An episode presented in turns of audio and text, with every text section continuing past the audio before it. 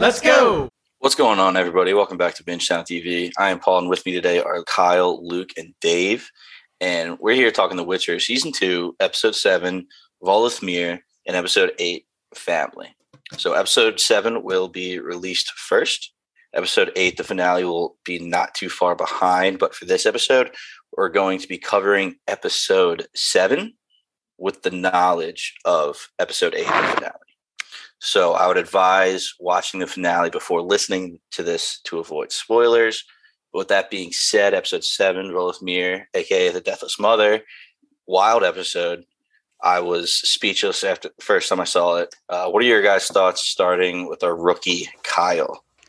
Um, it's kind of hard to talk about it without talking about episode eight a little bit, but I I really liked it. I I it finally feels like we're kind of like everything's coming together a little bit. Although it's funny, there's a lot of buckets that we have for this episode and different storylines, but it seems like now it's almost like becoming one story versus a lot of people doing their own things in different areas, which is really nice. And there's just a lot of good reunions in this episode. Uh, what it, what is the is Yarden? Is that the dwarf Mhm. guy? Yarpin. Yeah. Yarpin. Yarpin. Just he was nice to see. I honestly I hadn't really even rewatched season one before going into this, but I recognized him immediately. So it was nice to see him on screen. And it's just I like watching Geralt interact with characters that aren't Ciri, honestly. Because it's fun him not being like a dad and him just being like just exasperated at other people, like his age, I guess you could say. So I, I thought it was a really good episode. I'll just cut in really quickly. I really enjoyed it. It- it. Like Kyle said, it's hard to talk about. It's hard not to talk about this episode without mentioning eight, but I thought it did a really good job as the penultimate episode, just bringing us together for that one final episode coming in the end. And these, these, this episode and last episode were a lot of political stuff. It seems like we don't get too much action in these episodes. I think that comes in the next episode a lot. Overall, still a very solid episode. I think this season, I'm, I haven't been on this podcast since the episodes one and two. But really True. quickly, overall, I just want to say that this series, to me, Paul, this might hurt you a little bit, but I have actually been really loving it so far. Even as a book reader, uh, I'm, I'm just really happy with the changes they're that they're making. I think they're doing them really well with it not being fresh content. So shout out to the execs and all the producers on the show. They're doing a really good job, I think. Yeah, and that's fine. I mean, that's the goal of the show. The show Yeah. introduced us or introduced me personally to The Witcher. So Like, that's, this- that's a good thing. like to me this might be my favorite fantasy show right now like out of all like britannia i've watched wheel of time like i think this season really put it at the top as of right now i think wheel of time obviously is going to surpass it very soon but with this second season i think it really shot up from season one and i'm so happy to talk about this in the finale yeah, I totally just want to reiterate everything Dave just said right there. Um, I was just freaking out last night after I watched seven and eight, just walking around pacing. I just wanted to talk about it. I thought they were both incredible, and it's so hard for me to say that I like this show right now better than Wheel of Time, but I think I do. And like you're saying, Dave, Wheel of Time is going to probably beat it once we get another season out there. Hmm. But I don't know. It was freaking fantastic. Jaskier's like so good for me anytime he's on screen. And I didn't even remember how much better he is. There's synergy with Geralt. Like not he's fine. He was hilarious and he was awesome with with uh Yennefer and he had that great song that was like a part two for him. But dude, him with Geralt is is just money. And then everything they're doing, like all these changes, major plot changes like the monoliths and the spheres and even this deathless mother that are just completely not relevant in the books i'm loving everything that they're doing with it um, i think it's it's taking us it's it's a better way to show this world and make us love these characters just because you know netflix has a billion fucking dollars and and Geralt Henry Cavill's the man. He knows his shit. So he's putting his own flavor on it and he's trying to stay as close to the source material as he can while also adapting this completely new plot that's just way more up my alley when it comes to fantasy and sticking with episode seven itself. It was, you know, penultimate. Like we didn't get a lot of conclusions to things, but the seeds were there and I'm ready to fucking talk about it. I'm glad Geralt is or Henry Cavill can be a part of this show because not only can he be like, oh, that's like a ridiculous scene or something like like if a quote becomes too out of the ordinary for a character, he can be there Mhm. to just steer it back on the same track as what the books were kind of like. So it's a good because a lot of the general plot points are covered in the show, which I love, and some of the minor things are adjusted, like the amount of monsters and the amount of witchers. Like that's just something that I've come to deal with, and I think it's really good for the show. Yeah, I think, in my opinion, the show would be garbage if Henry Cavill wasn't involved. I think his Yeah. passion, his passion for it, uh, like you can see in interviews uh, for season two, it looked like there was pain on his face because he was trying to say like, I do the best job I can to bring the source material into the show and like try to relate it as much as possible and do this for the fans.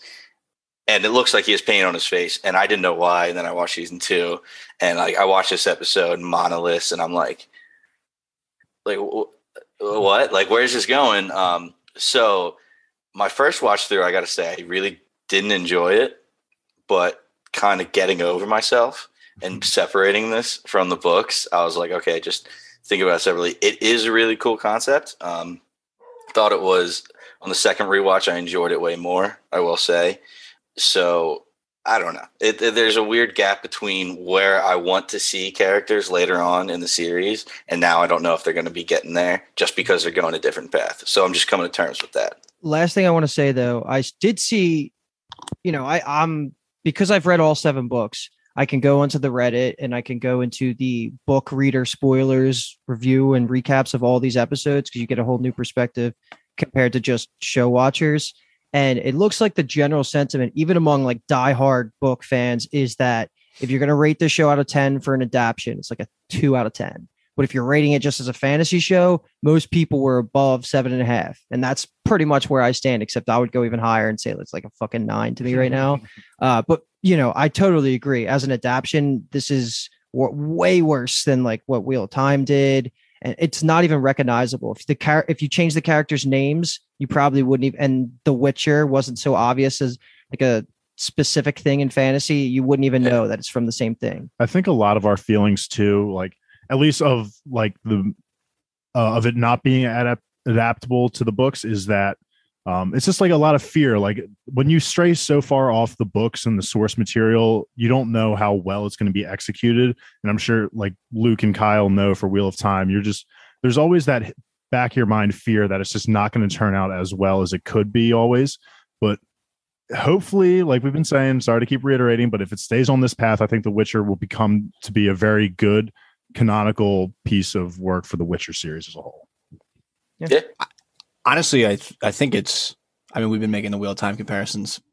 It's definitely a better TV show than Wheel of Time is. I mean, Yeah. granted, it's the second season, but just mm-hmm. like even as someone, if you don't know anything about how a TV show is made and you kind of just watch and enjoy, it just like the feel of it, it feels more expensive, more polished. Just seems like a better TV show than what Wheel of Time gave us in season one. And then the next thing I'll say, Paul, before I'll hand the reins back to you, is that when you make that that Henry Cavill in in interviews comment, it just reminds me of Emilia Clarke giving all the red carpet interviews before Yeah. season eight of Game of Thrones, Hmm. and us like being blinded to it and being like, oh, like they can't say anything because it's so Yeah. good, and then looking back, it's like, oh, it was because it was so terrible. Yeah. Uh, yeah, I, I don't have much more to say on it. Uh, but like you guys are saying, it's just a really good show. I mean, the, the actors are amazing. And I'm just not even talking about, you know, Henry Cavill, uh, Freya Allan, and Anya Chalotra. I believe her name is Yen. Uh, but I'm talking like Vilgefortz actor, Tissaia's actor, Dijkstra. Uh, Dijkstra. I mean, even though he's kind of a bitch, we he, he's a great character. I love him, and I think they nailed that too. That's one of the things they definitely nailed. And Jaskier, you know, how can you forget Bro. uh, Jaskier? Joey up, kills man. it. He's Yeah. so freaking good, man. His delivery of just every line that's supposed to be funny, I laugh at. And that's just such a good sign of the actor himself, not even the writing. And like you said, he has so many good lines; it's impossible to write them all down. Otherwise, you just be writing down a script. But that being said, about the characters, we are going to cover this episode in character buckets. Um, we're actually going to do it by location. So we're going to start with the Aretuza story, and it's going to be Vilgefortz, Tissaia, Dijkstra, and Fringilla's uncle Artorius for a little bit. So Tissaia and Vilgefortz are banging. Wild. that You was uh, Far crazy. too many clothes on. Come back to bed. The classic come back to bed line. Yeah, That that, was was, wild. Forts is a he's a fuck boy. Yeah, he is. He's a good looking dude. I'll give him that. They just kind of go on to say, you know, you're my partner. We're equals almost. Like you can tell me if something's wrong to say uh, um, and I don't I don't know if this is them confirming that they got the new positions of authority within the Brotherhood. That's how I took it. But yeah, I, I, don't remember seeing anything that was like, all right, like you are officially I think that was off screened and it's fine. Like, what do we, we didn't really need to see like a vote or anything. And it seemed it was Mhm. so obvious that Stregobor was kind of losing steam. He's racist towards elves and everyone else has like different opinions. And just these two guys are, uh, Tissaia and Vilgefortz seem like the up and coming while Stregobor seems like the old and out. So I'm fine with them just kind of throwing that as like a happened off screen thing. Yeah, I mean that's uh, I don't want to waste any time on things that's not Henry Cavill. So uh, you know, it's fine to me. I just I just didn't honestly wasn't confirmed for me. So I'm glad that you guys got that too. Um, they say we have an unex- unexpected visitor. It's Dijkstra. Uh, Redania must be up to something, you know, fucking Redania. Uh, later on, we see them uh, all talking, that being to Tissaia, Vilgefortz, Dijkstra, Stregobor, and I believe uh, Artorius is there as well. Artorius is there, yes. And That they're talking. such a fucking strong name. Yeah, it is really cool. Oh my god, He's it just like, uh, exudes power. He's like Kingsley Shacklebolt. Yeah, Kingsley. Yeah, that's a great first Yeah. name. Thomas Andre. Yeah, the the ultimate example. Yeah. so they're talking about this uh, elven baby that was born, um, and not only is it the first elven baby to be born in, in like a really long time, but it was born to an elven mage as well. So Stregobor is freaking out. He's like, "Oh my god, it's much worse than we feared. Elves are going to be everywhere." He's not having a good day. I think I I really enjoy these this scene right here because this is actually something that happens in the books, and it's just awesome seeing these characters on screen interacting with each other, and we see how the Brotherhood really isn't that close. You know, everyone has their own objectives and goals. They all have their ideas of what the Elven blood is, how that's going to play a role into the whole world. But they each have their own objectives on why they want to capture Ciri, but they do share some common interests in like, you know, okay, this is enemy number one. We'll have to get through them to get to Ciri, kind of thing. And all these characters here are just so strong and so sneaky. Like they're just they all remind me of to Die. They're just like they just they can they I feel like they're telling the truth a lot of time, but they're just kind of like weaseling their way around words and stuff. And uh, I just love Tissaia also. Tissaia is Bay, and she has been killing it this season in my mind. So Tissaia is saying, you know, only you see a threat where everybody else sees a baby. Shagor's freaking out, saying it's not just a baby; it's a symbol, a beacon, potential enemy who will live for centuries. So again, he is, is just freaking out. Um, but Tissaia talking to Dijkstra, she's saying, you know, I doubt you came all the way here just to tell us about a baby being born and gossip. So what's the deal? And Dijkstra saying, you know, in my line of work, this week's gossip is next month's news. And he talks about how he knows Foltest's mage Triss Merigold has returned to Aretuza. And this doesn't really reveal anything. This is just kind of a flex. It's like Mhm. Dijkstra just has the best spy network. He knows it seems like he knows everything that's going on. Um, so Tissaia it looks a little worried. He's just Varys with an evil personality, basically, is how I take it. I have a question. Is is Triss still technically like considered Foltest's mage, or is like Dijkstra just going off of what was happening kind of before the Battle of Sodden? So Triss was Foltesta's mage for a long time. I don't believe she went back. Like she still was when the Battle of Sodden happened. Yeah. She she just kind of left to go fight. So I believe she still is, but she just like hasn't really recovered. Like she finally recovered and then got called off to Kaer Morhen. Yeah, Um, that that was going to be my question. Is that like, can Geralt?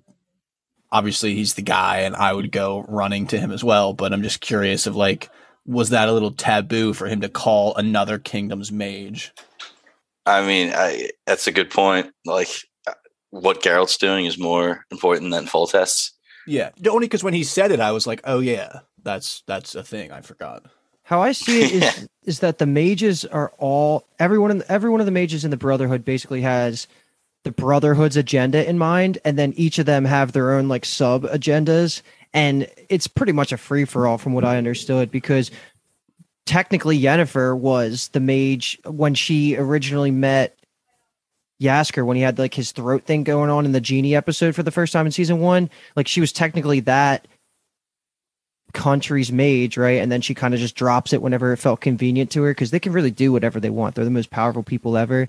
And if you're not like Nilfgaard's mage or like a huge uh, country like Redania, I'm sure people don't care as much. And Foltest is kind of looked down as like a joke among the um other kings because like there's all the rumors about him with the incest and his sister and then like also he's like older and doesn't really have too many aspirations so i just see it as like it's not too relevant because what the hell is Foltest going to do just to clear something up, you are right that it is kind of a free for all. Just because you are the chair for a kingdom doesn't mean you always have to be there. But Yen, when that whole Jaskier thing happened, I, it was at that point like she was a rogue. She left the Brotherhood. She's doing her own thing um, at that point. So I just wanted to clear that up. oh right And we also know that Triss used to have feelings or still does for Geralt. Like, I mean, that's already been kind of talked about. Uh, So she wants to go to someone who she also feels like is not only safe, but someone she can actually trust, not just the Brotherhood.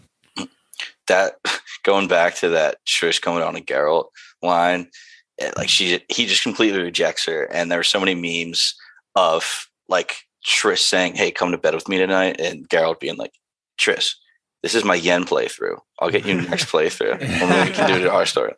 So that was awesome. I like Triss. yeah, yeah. man she's good i like I her fuck too with Yeah.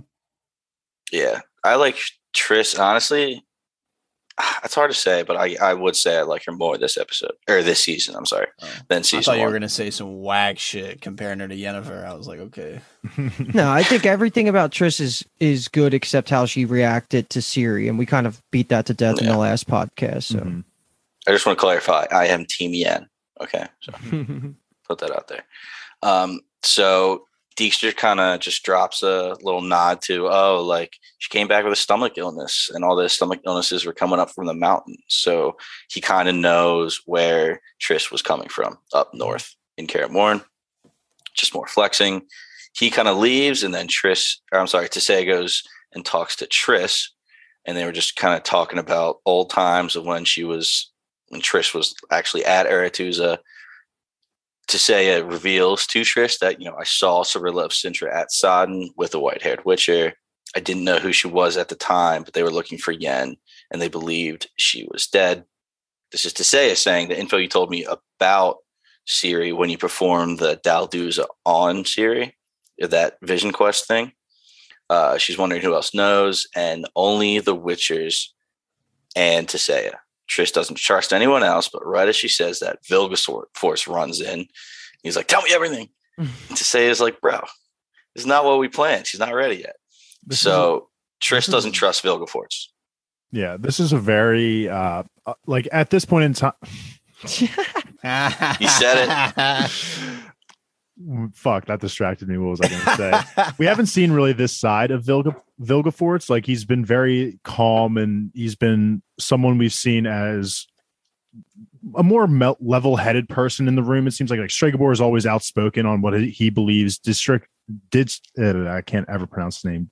Dijkstra is always in the background listening, and we just know that he's somewhat of a voice of reason. So here in this moment, we see this abrupt anger almost that Triss was holding out this information and he's really hounding her. And it's just this different side of him that we haven't seen in the series just yet. And I think this is going to be an important scene for future events, as we can tell, because of the tension that it creates with him and Tissaia.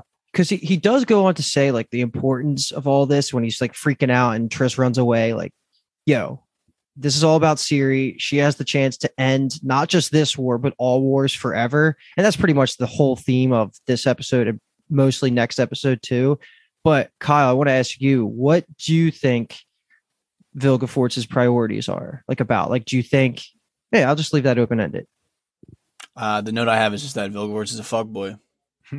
like you think he's He's a gaslighting motherfucker. do you think he's when you're saying he's a fuck boy is he like anti the brotherhood or anti syrian Geralt, or is he like you just don't like I how he mean- treats Tissaia? Well, he's definitely not pro Ciri and Geralt. I don't think. I think that he has his own designs about what Ciri's potential is and how he can use her as a tool. So I don't think anyone that has that kind of mindset is pro Ciri at all. Mhm. And anyone with that kind of mindset, they're not on my squad. I don't fuck with them. Um, That's a good way to put I it. I just think that him, just because of what we know, I guess, or rather what they showed us, what they want us to think, I guess, at the end of episode, I'm sorry, season one, that he's like not really on our side. Mhm. I just don't trust him at all. I can't tell if he's like working hard for Nilfgaard. They do try to like build up Nilfgaard as this, they're the villains. So I guess it would kind of, it's easy to make that logical assumption that he's w- working with Nilfgaard to do whatever the hell Nilfgaard wants to do. But Okay. I just don't like, I like, I thought he had swag, even though we know he's bad kind of in the beginning of the season. But this episode, this scene was like kind of the final straw. Like, I don't really fuck with this guy. Mhm. I just don't like the way that he treats Triss and Tissaia in this scene. I think he does mean like well. I think his intentions are good. It's just the means of how he's going to get there is a little, from what we see here, is might be a little disturbing. Like you said, like just anti Ciri for the most part. Like just as a tool, he sees her. Yeah, he's super means justify the end, or I'm sorry, ends justify the means kind of Yes. guy. Yeah, yeah, I don't know. I just think that I just didn't like the line of you know when he's trying to butter Tissaia up like you're my most trusted confidant and all this shit. Like, Mhm. oh, I can't wait for you to treat me like that. It's like fuck off, pussy. Like you know you're fucking lying to her, you little bitch. Yeah, Right. exactly. You know, he was saying, you know, send your mages out, find this girl, priority number one. Trish or Tissaia is saying, I'm not sending my girls after something and putting them at risk that could possibly kill them. Vilgefortz's freaking out, saying, I wouldn't ask you to do it unless it was completely necessary. Like as soon as he raises his voice Tissaia, just turns around and walks out. I love that. And that Um, also, we also were just talking about Vilgefortz's plans of what he imagines, like what his kind of side quest is. And here we see that Tissaia is all about her girls. Just she wants them to just be very prosperous. She doesn't seem to care about Syria. If anything, she wants her dead just because life was good before Syria arrived in the world, and it just threatens her sister or her daughters, basically. So And yeah, that was it for the Aretuza timeline. There's a one more scene we're gonna get to with Artorius, the, the badass name guy. We're gonna cover that in this character bucket, which is the Cintra or Zintria uh, location, and it's Cahir, Fringilla, Dara, Francesca, this Filavandrel. is oof. This is this was great. This was great. It's a big one. Mhm. So I've said this a million times. I don't know how to pronounce this guy's name, but I'm going to say Hake, the Nilfgaardian general, is talking to Fringilla, and they're saying, Fringilla saying to him, like, "Are you sure they sent a spy? Yeah, because that's what I would have done." Um, he's talking shit on all the elves, dwarves, and halflings. The security, all- the security shit in the yeah, city. Exactly. He he's having a fit, and Fringilla's just trying to save people. Uh, Hake isn't having any of it. Fringilla's saying we need to rebuild our forces, and Cahir's kind of being the mediator. He's kind of playing both sides. He's he's like, yeah, we do need to rebuild our forces, but you know we can't just trust them before we know where their allegiances lie. So he's kind of like in between Hake and uh, Fringilla but then they get to the subject that half of the elves didn't muster for training and this was because of the child's birth it was super late and the uh, celebration went late into the night but you know there's uh, Nilfgaard, that is, all the Nilfgaard generals are not happy about it. Fuck Nilfgaard. Let them elves party, baby. Celebrate Yeah. that birth. And like the whole issue is that Emhyr is going to be arriving tomorrow and basically just get your shit together because the fucking emperor is coming. Um, He I- calls them pointies when he's talking about the elves. It, it, it- I just thought that was hysterical. Like that's a derogatory term, is pointies. I man, a hate bunch of racists in this show. Yeah, I hate Hake, and I I don't love Fringilla. uh, Well, I actually probably despise Fringilla as well. So the fact that I feel kind of bad for her too in this scene just shows that I just can't stand Hake. And when we get into that later scene, I was like foaming at the mouth. I was like, "Let's go, baby! Yeah. Justice." I had written here that they really just need to kill this guy. the two of them are, I feel like are so powerful that they could easily just do it. I guess some type of political thing is holding them back from doing so. Fringilla obviously throws that the fuck out the window a little bit later. But one thing that I just can't stop looking at Cahir and in my opinion how ridiculous he looks. I just he like he I feel like it looks like he's just walking around in pajamas with some like blowout haircut that makes him look like Christopher Walken. I was thinking, that Dude, when he too. turns Dude. his head, it just keeps going. Yeah, it's so. cra- I just like look at his hair; it's so voluminous, and his outfit is so like pajama like. It Mhm. just, it just like, it's so different than like the picture I have in in my head of him from like season one and like this general like commander of the forces. It just kind of makes me laugh. in the penis suit too. Yeah, yeah, that's Foreskin suit. Foreskin. Sorry, sorry. course. Uh, yeah, so this basically boils down to Fringilla doesn't trust all these Nilfgaardian generals.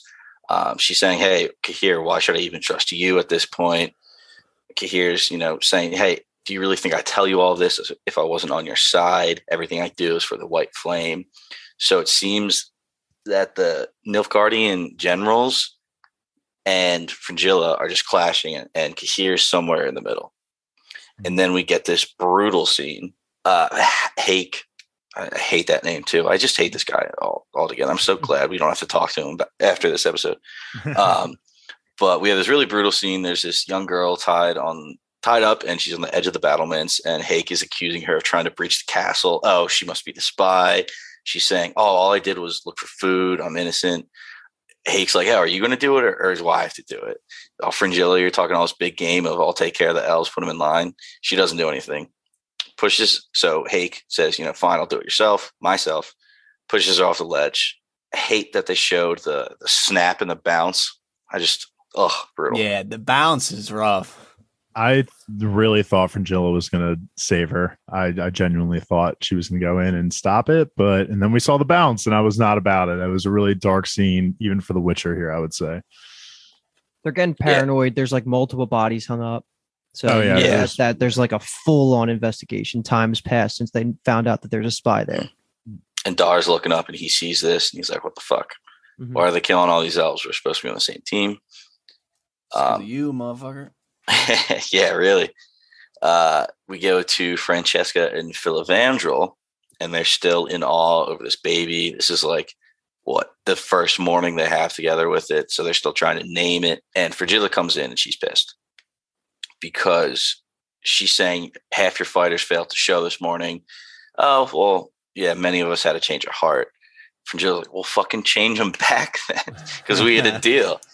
And Phil Filavandrel goes on to say, I never intended to fight for Nilfgaard. Francesca convinced me to initially, but now she gave us even a greater reason not to. It's time for us to rebuild and grow strong again. I mean, they Fringilla's have not to happy. know that that's a wild thing to say to her. Oh, yeah. Just Like how- go back on your deal completely. Yeah, it's like, and the, especially because this was an expected outcome. Like they were anticipating her having this child. At the very least, I mean, I guess I don't know how long elves. What is it? Gesticulate? Is that what the the term is for? gestate. I don't know. yeah, We for- know women. for- yeah, I, I know all about women, and like they had to have known this was coming for months. It's just like it's obviously I'm completely understanding of Fringilla's viewpoint, even though like Dave, I don't really like her that much. I totally get why it's like, yo, what the fuck? Like this was this is part of the plan. This is not an unexpected, unforeseen circumstance. Like Mhm. that was your side. This is my side. Like what the fuck's going on here? I think the elves also could have just been playing into that, just like feeding them, like yes, yes, just because they wanted a safe place to give birth Yeah. for this child. Just if they had just done it out in the middle of nowhere, you know, who knows who would have just came and tried to wipe them out. I'm not Yeah. defending that. I still think, yeah, they just blatantly went back on their word of just wanting to fight. But that was to me the only defense I could think of in And that moment. My first thought about this was like, what the hell does this mean? Like with the deathless mother and the whole like deal that they had and stuff. Because I think we, at least we're led to believe, we're never explicitly told though, but uh Fringilla's was, you know, favor from Am- uh Amir plus like this whole union with the elves. So like that clearly was just going to get destroyed. I was just curious. I thought that was what's going to lead to the baby's death, like when they started breaking their deals with the deathless mother.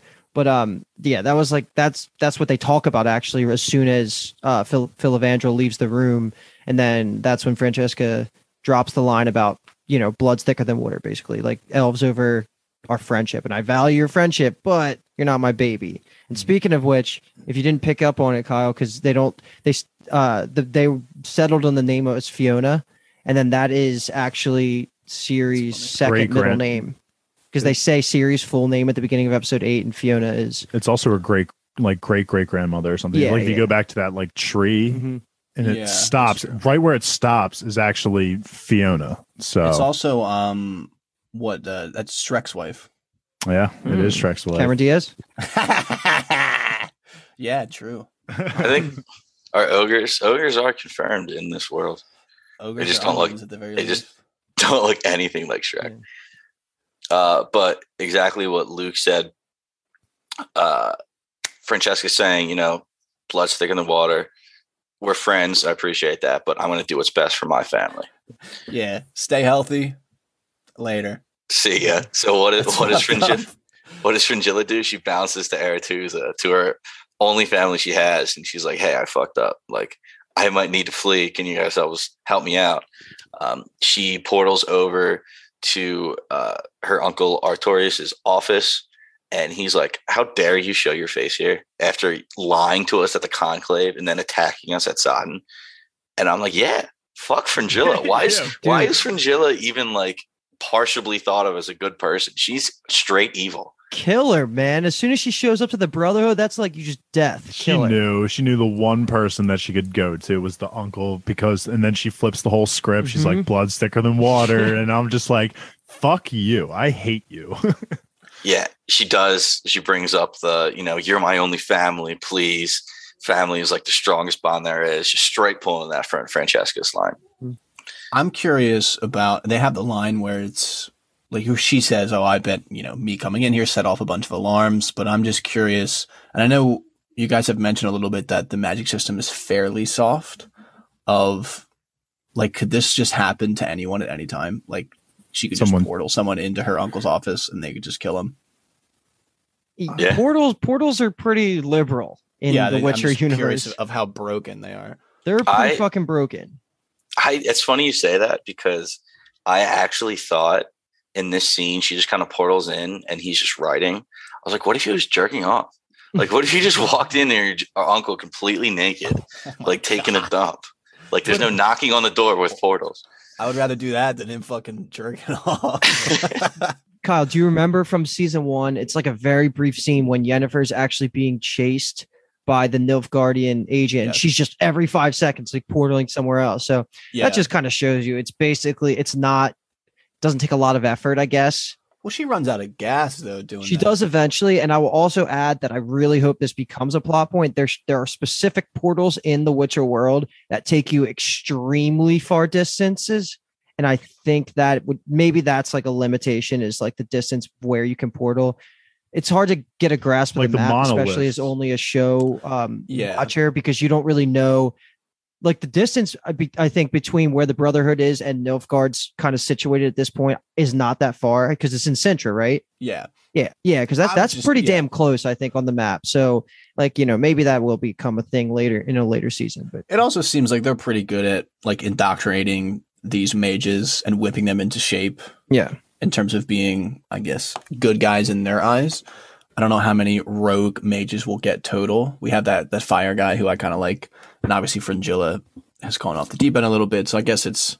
I just feel like I would be paranoid all the time. and I think to what we were talking about to go off that is just that the I think the level of mate like the trust in the mage is at least somewhat there. I know we were talking about how there's rivalries and there's people butting heads constantly, but there is a level of trust where it's like even for Fringilla to be able to come back and like not immediately just get like bolted down, it's just like they're they're so close knit and like a lot of their a lot of their individual objectives is all for the mages as well. So I just think that at the end of the day, they are pretty close to each other. And Yeah. sure, she would get arrested on the spot, but I think there is a level of like, and and even if and if it's very rare too in cases for someone to step out of that brotherhood. Let's Mhm. say like Rience, for example, who is not only a mage is a strong one, but you know he can't really teleport either. It seems like it seems like every time he's left, it's been someone his master who's been doing it. You know. So it Well, might be a it might also be a very difficult spell for very like inner circle people. So another last point is just that um, it's hard to grasp from the season one, but I know we've talked about it off podcast a lot. Just to reiterate, they're they train in Aretuza for decades. Like Yennefer is old as shit, uh, and and you Yeah. don't really see that. And you, if you're just kind of casually watching, you're not picking up on that. So hypothetically, Fringilla could have been training for like 40 years. Like that's not going to Mhm. get destroyed by one decision of. I mean, it will get destroyed. Like they don't trust you anymore, but they're not going to just kill you. Someone you've been around for 40, 50 years, whatever it is Exactly. Exactly. Yeah, I, the question was coming from the perspective of I know, like in a lot of magic systems, there's the concept of wards and type of defenses against that kind of stuff. I mm-hmm. guess I was just curious if that was a thing here. I think that would be in the Wheel of Time. There's like things like wards. There's, I mean, there's a gentleman's agreement of not using certain types of magic. I was just kind of curious if there was Like any I'm sure- type of like lore around that. Yeah, and I think Aretuza itself has a pretty strong defense system. Like anyone besides a mage, like if you're just like Geralt running guns ablazing trying to get into Aretuza, like I just don't think that's going to go well for anybody. You know, Yeah, I was just about to say Aretuza being there probably has its own wards. Um, so i- it's I doubt you could spread wards very far outside of like a specified location. Oh yeah, I would just want to do it to my office. I wouldn't want this fucking Yeah, man, yeah. like, just Yeah. portaling into my office like this. Fuck And the yeah. fact that you're my niece. I think you you nailed it when you said there's like different levels of portals. Like if you're really good, maybe you can get one through a ward. Maybe most people can't. Fringilla, like Luke was saying, she's this. Uh, I would say master magician, uh, master She mage. is. The fact that she Um, uses fire kind of already shows that a little bit. Yeah, we saw At the that co- at the cost of- sacrificing people. Yeah, at the cost of sacrificing people, but she was still capable of doing it without herself Mm. burning. but her uncle says like hey you can return to Aretuza you would just have to apologize to everyone she's like oh apologizing for Nilfgaard for aligning with Nilfgaard he was like nah for believing that you could have any impact there at all you just got to say hey sorry sorry I thought I was more than worthless um, and the thing that really pushes her over the edge her uncle says there are those who are obsessed with finding power and those who know their place you know yours because you wouldn't have come back here if you didn't. Basically, calling her little weak softy ass. Saying, that pisses her off to know yeah, you there. know, you know your place. We have a short Dara scene where he's talking to his damn Al. So he's saying, you know, of course I'm nervous. I'm a spy behind like enemy lines. Um, as a child, I watched Cintra soldiers murder my kind. Now I'm watching Nilfgaard do the same. It was supposed to be like my safeguards. And he feels awful because he knows that Nilfgaard generals are looking for a Redanian spy, aka himself, and just killing others of his kind. So he's also saying he feels so guilty. And now that he's seen Elle celebrate the birth of a baby, seeing the that elven baby in her in her mother's arms, like he doesn't care about Redania anymore. He doesn't care about Syria or Nilfgaard anymore. All he wants to do is help keep that flame of elven passion alive. and I think that goes into why they bailed as well. Like we get it Yeah. from not only King, Fol- uh, not King Foltest, um, Filavandrel and Francesca's point of view, like them having a child, but it also impacted those who were watching. You know, like even like this is just more perspective on this is why we gave up fighting is because now we with the birth of this child. Can I also get a refresher on why the elves can't just bang? because after a certain amount of years, after like a human lifetime, they can't have kids anymore. And the younger generation that was able to have kids went off to fight a war and they basically all died. Okay. So the younger, the only generation that could have kids, the youngest ones died. So they're like, well, shit, we're just a bunch of old people who can't have kids anymore.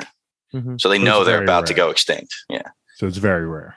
Still not a huge Dara fan, but whatever.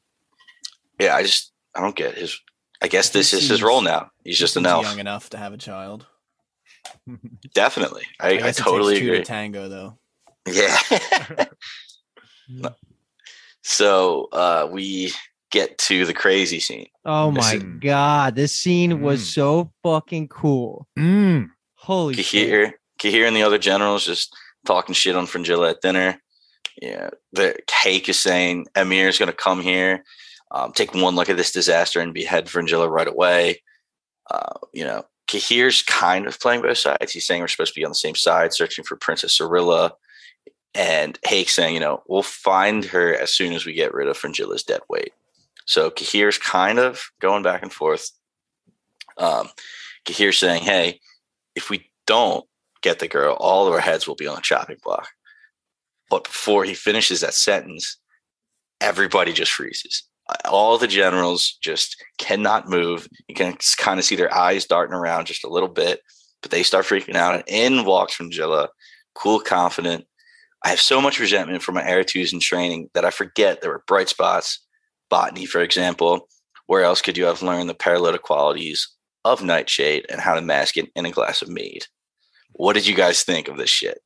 Uh, me, I'm starting. I fucking love this fucking scene, dude. It was this was just like it was basically the end of episode one of the magician. Spoiler right? Everybody freezes the beast walks in and literally takes an eye out of someone whatever. There's so many Yeah. parallels to the end of the magicians but i just was so impressed with how dark they went because like okay Fringilla was a bad bitch at the end of last season when she's murdering Nilfgaardians, but this to me was gruesome, like Game of Thrones level gruesome, and just like the slow stab into the eye, and then the slice of the throat, and then the you know like the the cool like warrior execution into the back of the neck, like down the spinal cord. I was just like jaw on the floor, like this is so badass. Of course, I knew she wasn't going to kill Cahir because she needs some sort of um, credible source to back up her reasoning of why she just murdered a bunch of Nilfgaardian generals to when when Emhyr gets there tomorrow.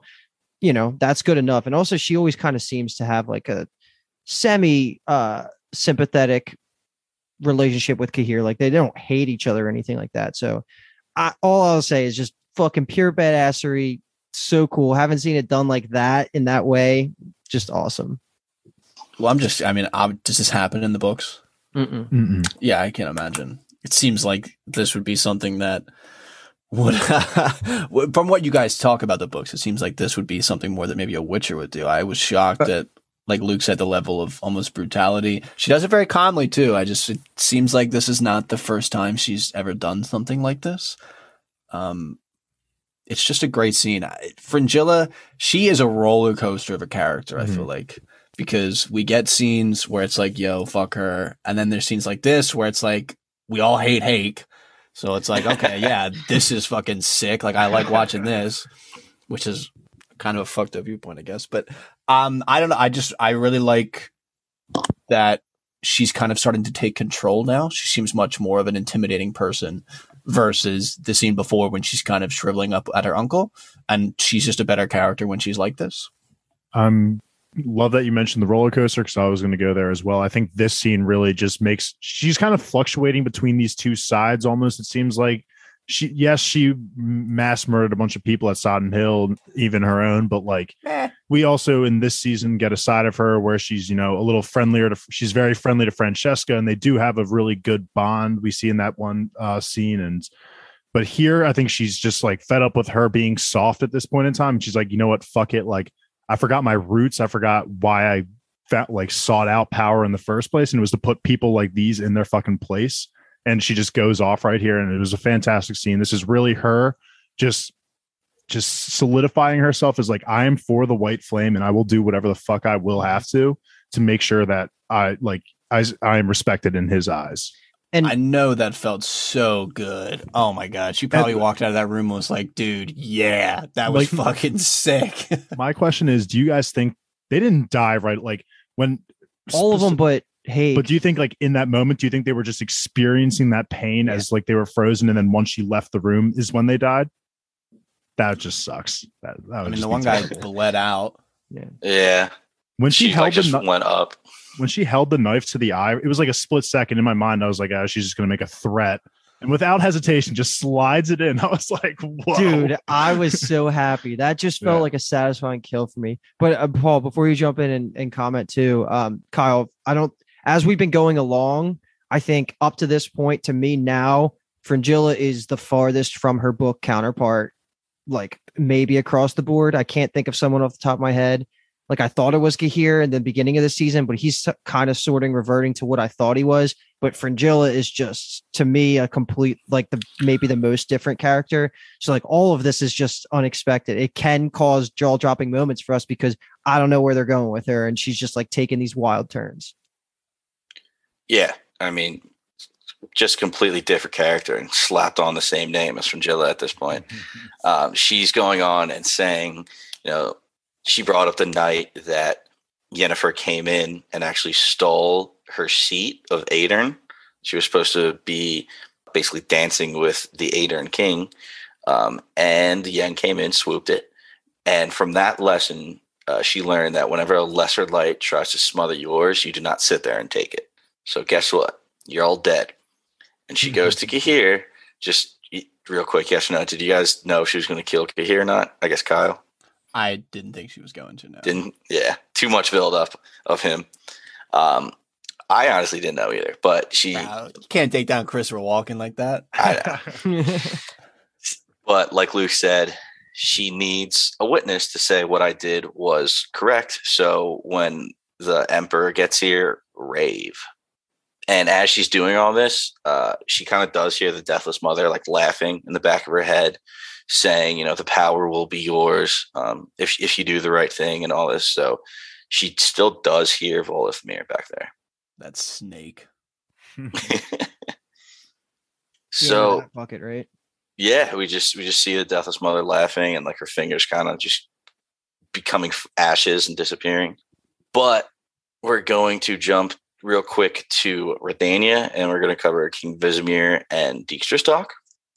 And all it was was Dijkstra coming in and basically saying what's happening with the elephant baby, um, how Dara had a change of heart and they no longer have a spy. Um, and Vizimir's pissed. He's like, dude, I pay you to fix problems, not just tell me problems. And Dijkstra's like, don't worry, don't worry. This is a good thing. You know, if our goal is to destabilize the continent, Bedlam is good news. So they are in a very good position, and Dijkstra has many more irons in the fire to go as well. Mhm. I know that Vizimir is a king, but it just I, I, it always makes me feel not weird. I don't even know the right word, but like when there's like royalty king leadership characters who act like he acts towards someone like Dijkstra, like why wouldn't the goal to like be to make this guy your boy? Like why wouldn't you want to? Like he just doesn't seem like the type of. I mean, I guess I get the trope that like you know they're all fucking dumbasses and bad people because they're power hungry and whatever, blinded by power, but this seemed the whole time I'm thinking like, why you gotta act like this? Like this guy's this guy's the fucking man. Like he is out here. He's the homie. He's team you so hard. So why Well- you gotta give him a reason to be upset at you? Did you imply you you know he's not a mage, right?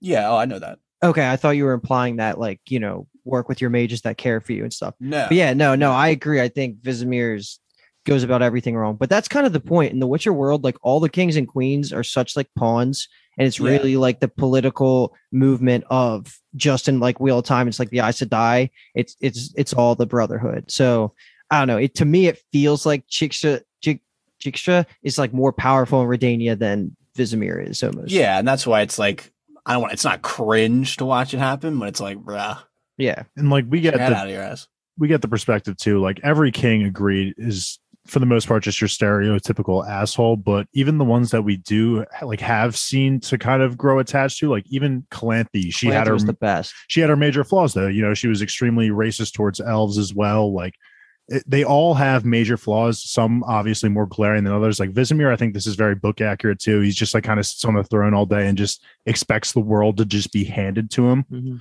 and he just I, I think it's just privilege at that point in time it's just like he was raised to believe he was better than everyone else and he clearly thinks that here and it's just not the case because Dijkstra would just wreck him like he Dude, could just Dijkstra would fucking rip him in half. he would just have so much like physically and just liter like uh not literally Politically, yeah politically you just have so much dirt on the guy you could just Yeah. ruin his day It's like he's never seen him with his shirt off before.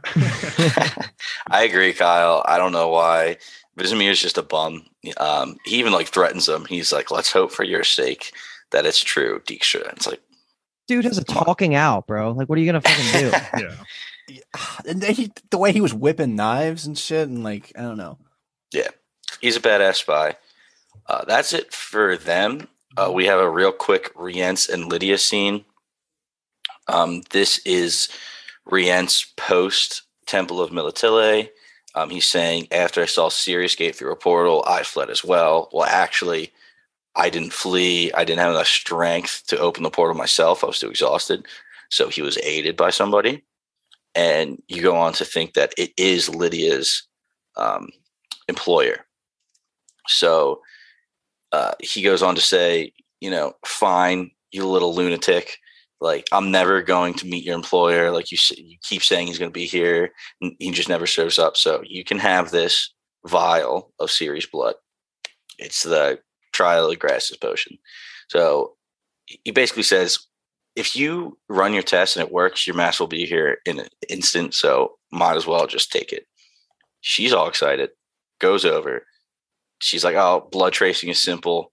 We're going to be able to find her, no problem. Mages have been doing this for centuries. You know, though I got to admit, most of my test subjects are normally dead. So I don't know what this is going to lead to. She puts on her fingers, inhales it. Don't see the aftermath until the finale. All you hear is her screaming and hitting the ground. I say let's put a pause in this because it'll be a lot more fun to talk about all this next episode. But Yeah, I can't wait like- to talk about that. It was like never doing drugs in your life, and like meth being the first drug you're try. like that's like the vibe I got from that scene. That's basically what happened. yeah, she's fucked up. She's like, "Oh yeah, I've smoked weed before. Oh, let me try some meth." Yeah, let me hit that. Let me hit that. Exactly. So you just assume she's fucked up. And when you see her next episode, it definitely pays off. We'll get there. So that's going to do it for the Rience Lydia scene. And then we're going to jump over to my personal favorite character bucket, Geralt and Jaskier, just because I love Geralt so much. And I love Jaskier. I love Jaskier so much too. It's honestly Geralt, Jaskier, and then like Yen and Ciri just a little bit below, and then everybody else Yes. but we see Geralt at the Temple of Melitele still. He is looking at the aftermath of all these dead bodies. The Michelet brothers, I believe that's their name, Michelet, yeah, whatever they were. sees that they were paid in Redanian crowns. So, you know, he's thinking Redania. He knows that these men were after Ciri and that he needs to find her. So, Nenneke, I need you to open a portal for me. She does uh, do something really cool. She pulls a flower off the brooch and then kind of like heals Geralt's arm. And I was like, okay, there you go. You're sticking with your, your rules. That's good. Uh, I actually that doesn't happen often. I wrote Nynaeve a couple times by accident in my notes Nynaeve. here. I don't know why. I was just like Krene, Nynaeve. I just couldn't remember, and then you said Nenneke, and I was like, oh shit. So we get our boy Jaskier in in Oxenfurt jail.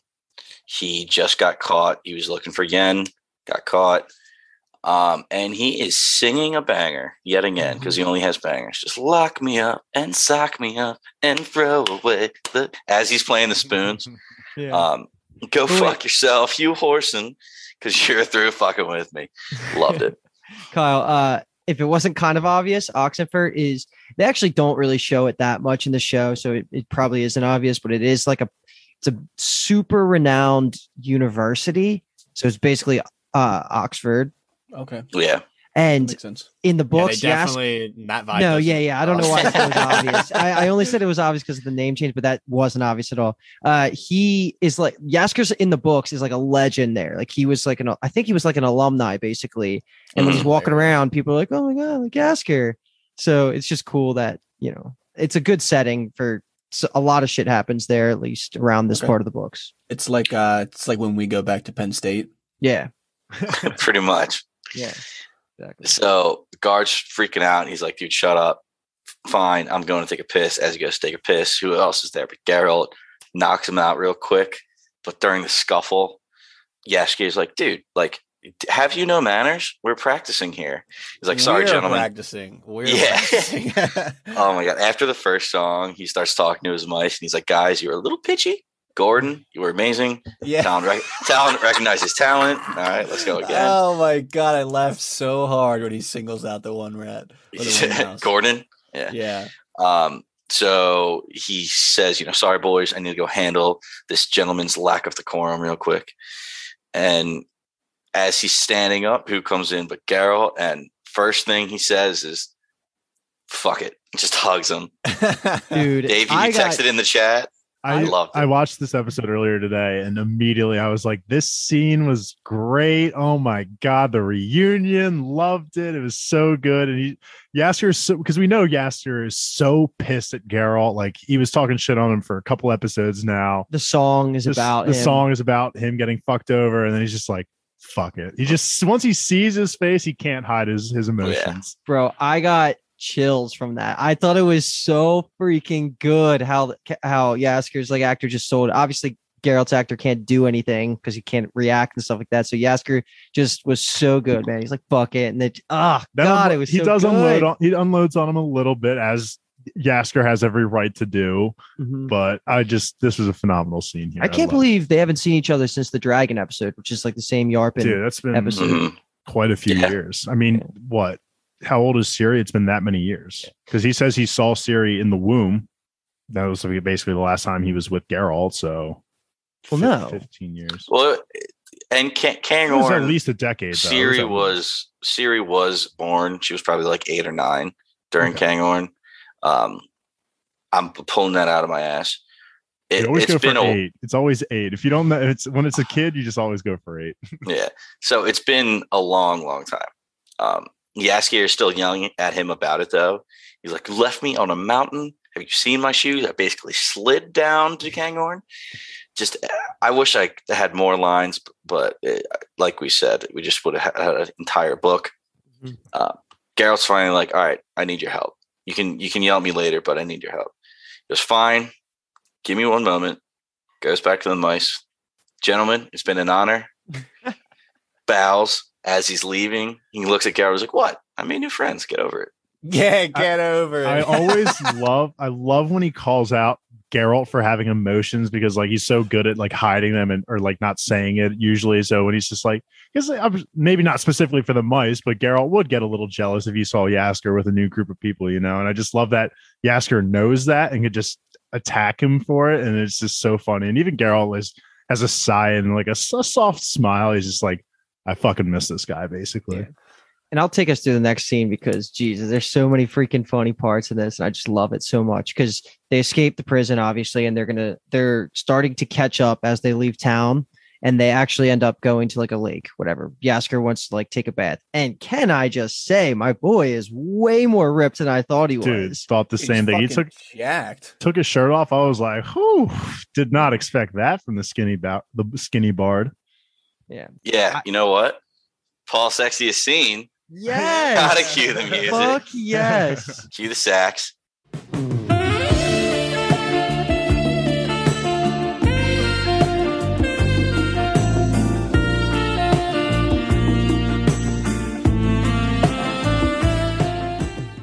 Yeah, Jaskier has cum gutters. Straight up. That's what he Straight has. up. dude. And he is keeping the chest hair and everything, and it looks great. I mean, I, I don't know if Alky's been watching this show, but I'm sure he was like, "Bro, hell yeah." And dude, the progression of him talking to himself while Geralt is listening about Yennefer, because he casually mentions, like, oh yeah, like we were together, blah, blah. She lost her magic, and he keeps going, and she goes, Wait, she lost her magic? And he's like, Yeah, it was great. And then he's like, Unless she lied. Fuck Jaskier, you moron. And he just like starts Yeah. like just spiraling. And I think that is when oh, they quickly talk about uh the deathless mother because he mentions Mhm. I forget what specifically. No, right after you, what you said, he says that fuck. He's like, Yeah. he realizes that she used magic to escape through the portal. And then that's when he's like, What do you mean? He's like, She recited something, the hut hut. Yes, Yeah. exactly. And then Geralt recognizes that and then tells the quick story, which I appreciated the shit out of this because the Deathless Mother's made up, Kyle. But it was awesome that they add this like quick piece of lore that the first Witchers were actually the ones that were hired to trap the Deathless Mother as a monster in that cabin and full circle. I thought that instantly made the whole Deathless Mother storyline from even the beginning of the season just way better. Oh yeah, And- a lot more interesting. And also, if you guys didn't know, there is a new Netflix show coming out. It's called The Witcher Blood Origins, which is going to be about the creation of the first Witchers. So I'm hoping that that could be a part of it. Maybe Ooh, that would be awesome. That would be cool. That's Yeah. a real easy opportunity for them to just lay up if they can nail that.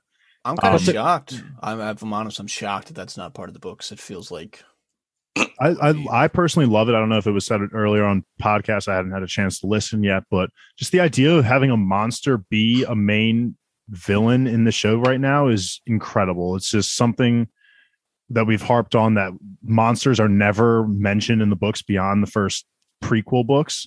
So it's really there's cool. a couple. There's a couple, but it's really cool seeing one appear as a main villain that it's not just an elf or a human or one of those distinct ca- categories. It's like a main villain here that is having a major effect on our main characters here. So love to see it from the Deathless Mother and agree with Luke. The backstory on it was amazing, and hopefully we get it in the uh, Blood Origins.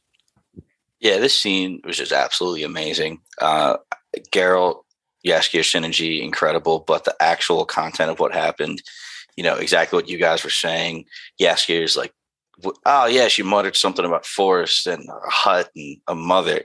And Geralt's like, turn you back to the forest hut hut. And he knows immediately. He is like an encyclopedia. I just love how he is, mm-hmm. in all sense of the word, a witcher. He knows Yeah. everything. And He's how can you make this scene better besides to add a flying axe going right for Jaskier's clothes and enter the fray? Yarpen, Zig, Yarpen, Zigrin, Zigrin. Zigrin, yeah. God, that dude is so funny. Just his energy Yeah. he brings. He's just like wild. he falls right into the character bucket below Ciri and Yen for me. Like, yes, there was everybody else, but there's like that small one of like Yarpens in there. Uh, I can't think of any off of the top of my head right now, but there's a there's a group, there's a small couple players there, but I love Yarpen and he just comes in comes in guns ablazing. I love how they're always swearing and just joking no matter what. And And he's he's low key a big part of the books too. yeah, definitely. I mean, he, this is what he was called for in the books. I mean, this this is all like book like last second to last book shit right here, which is awesome that they put it in season two. Huh? Or was this early? No, this might have been early. I might have been getting confused, but Uh, okay, I, I see what you're saying. Just on I just the like how it's like Yarpen. early. Yeah, I just like trail. yeah, I Yeah. just like how it's this early. Before we get too far, I want to go back. Did you guys notice when Jaskier had a shirt off? If you weren't Yes. distracted by his abs, he was uh-huh. wearing a necklace, and it was a tuning fork. Did you see that? No. I just Yeah. thought that was Wow. such a cool detail, and I actually ended up googling it. And Joey Batey, the guy who, the actor who plays Jaskier, was like, "Hey, like, can I have a necklace?" And they're like, "Yeah, sure, go for it." So he chose that himself. There's also was- a ring on it. I don't know if that means I, there is a ring on it. I don't know what that meant either. Hopefully, Maybe maybe, sh- that has some other meaning. it reminded me will of uh, Lord of the Rings a little bit. Maybe it was just a shout out to the Lord of the Rings. yeah, yeah. Jaskier's just rolling around with the ring of power. Yeah. Could be a tribute to that uh, Oxford uh, one woman who he basically like fell in love with in the books. Yeah. I don't know if they'll touch it, but that could be. that's it. what I Could that's what I was thinking. Honestly, that was that it could have been a sign from his like lover or whatever. But exactly what you said. Yarpen Zigrin and the other dwarves are there, um, saying, "Hey, what are you doing here?" Geralt's like, "What are you doing here? You're, I thought you were supposed to be a lord, like in, in a vassal state in Caingorn." And he's like, "Ah, lordings for pissants. Uh, we run the roads for King Henselt now, so he is employed by King Henselt. Do we know who that is? You haven't met him. He is just the king of. Oh, where are they? Is he jacked? I think he's gonna be because they just make all. Yeah, there's been a couple surprise yoked guys, and I have not been complaining. Um, they. I. I don't know where they are actually. Oh, they're in Kaedwen. Kaedwen. Okay, gotcha. I wonder. I wonder if Jaskier did steroids to get like that. I doubt it because I think that's a naturally obtainable physique, but I don't know what he looks like normally. So one of my biggest complaints about the whole Witcher show is that it was mostly about season one was like the timeline jumping, and Jaskier's pretty much the anomaly because he's supposed he should be like fifty at least, maybe because he was at the, the he was at the ceremony with with Duny the hedgehog, right? Like like he Yeah. he was the reason Garrett was there was because he was with Yasker, and then like 30 something years goes by. So like that's the part that doesn't really make sense because Jaskier looks like he's 20, right? So I I, mean, know. yeah, he looks better now than he did then. Yeah, that's that's the weird thing. So it's like, I don't know. He should really be kind of older and not ripped at this point. Like he should be an aged bard that has that every town he goes to, people like, oh, the bard Jaskier, like we know him because his Oh, songs are just like yeah. so, and they they all tell about Geralt's like legendary trips and stuff like that. So like time passes a lot in the books and like he grows older and stuff. So it's a little that's a little inconsistent because they just probably just loved him so much and needed a way to shoehorn Geralt into that wedding. So they made that age inconsistency inconsistency thing happen. But who knows? Never My boy's even ripped. I love it. about Yeah, Yeah, exactly. Purely distracted by the cum gutters. yeah, That's you're saying he doesn't. All four of us come summer. Oh yeah, I say that every summer. Or every winter. I said 30 years, but that's definitely wrong because Ciri was just what it would have been however old Ciri is, like 15, 20 years. So Ciri's that old? Twenty? she's at least got to be like 15, right? yeah, well, you, 15, like there's like a couple of years of the marriage itself. What is that? Yes. I guess that's Like- only five years, but that's like a big five years. I feel like you get a lot older from fifteen to twenty. Yeah. Sure. Yeah. I just love how Jaskier's saying he doesn't remember anybody here. Meanwhile, Geralt's like, "Yo, where's Lucas Cordo? He owes me money." Like Geralt's just the man. They eventually get to the conversation. Yarpen, he's like, "Hey, we could always use some help. You could take Lucas's spot if you want." And Geralt's actually saying, "I could use your help. I'll pay you double with interest. Um, you know, please help me out." Yarpen has the line, "Usually, I tell you to shit twice and die." or on the trail and you never refuse help on the trail. Yeah, he basically uh, says, Here, take my horse, turns to his guys and is like, Fuck the king, dude. We're going on an adventure. Yeah. Like, he okay. seems like an amazing friend to have in this Yeah. world. Absolutely. He's really cool. I really, really wanted Geralt to call the horse Roach. I'm sure he did. I wish they showed it. Yeah. Mentally Maybe he needs to bond with it a little bit before he can call it Roach, Mhm. They did have the line though, right? Where he's like, You're not like my typical or whatever. but you'll do. I want him to be like, I'll call you Roach and just like fucking move on. yeah, just call him Roach still.